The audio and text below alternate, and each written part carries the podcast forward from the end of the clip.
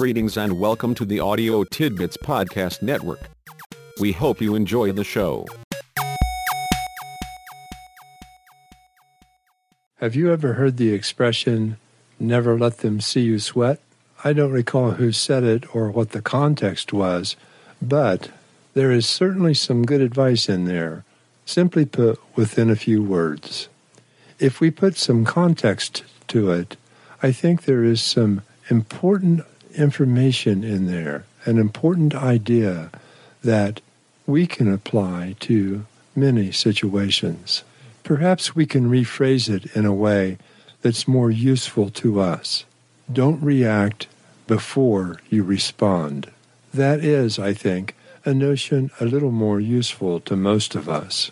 We want to proceed one step at a time. Let's focus on the word step. The S would stand for stop. Anytime we're confronted by something unexpected, the first thing for us to do is to stop. Stop talking, stop reacting. Of course, this includes crises, bad situations, things going south, so to speak, but it also includes unpleasant people, difficult circumstances, situations we are sure are not going any way that we would like, that we would approve of. So stop and then think. Think about what's happening, but perhaps more importantly, think about what needs to happen. What should the outcome be? Think, what's wrong with this situation? What's wrong with this circumstance?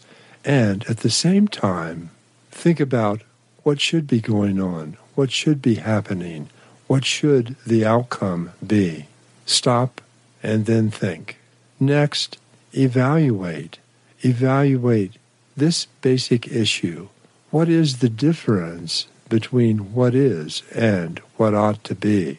The difference between what's happening now and what needs to be happening five minutes from now, an hour from now, a day from now, a week from now. What's happening and what needs to be happening. Evaluate.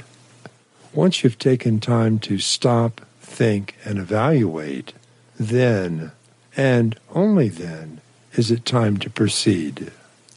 Does stop take a long time? Not necessarily. It might take 15 seconds. It might take five minutes. It might take longer. But proceeding before you have taken time to stop, think, and evaluate is always a mistake.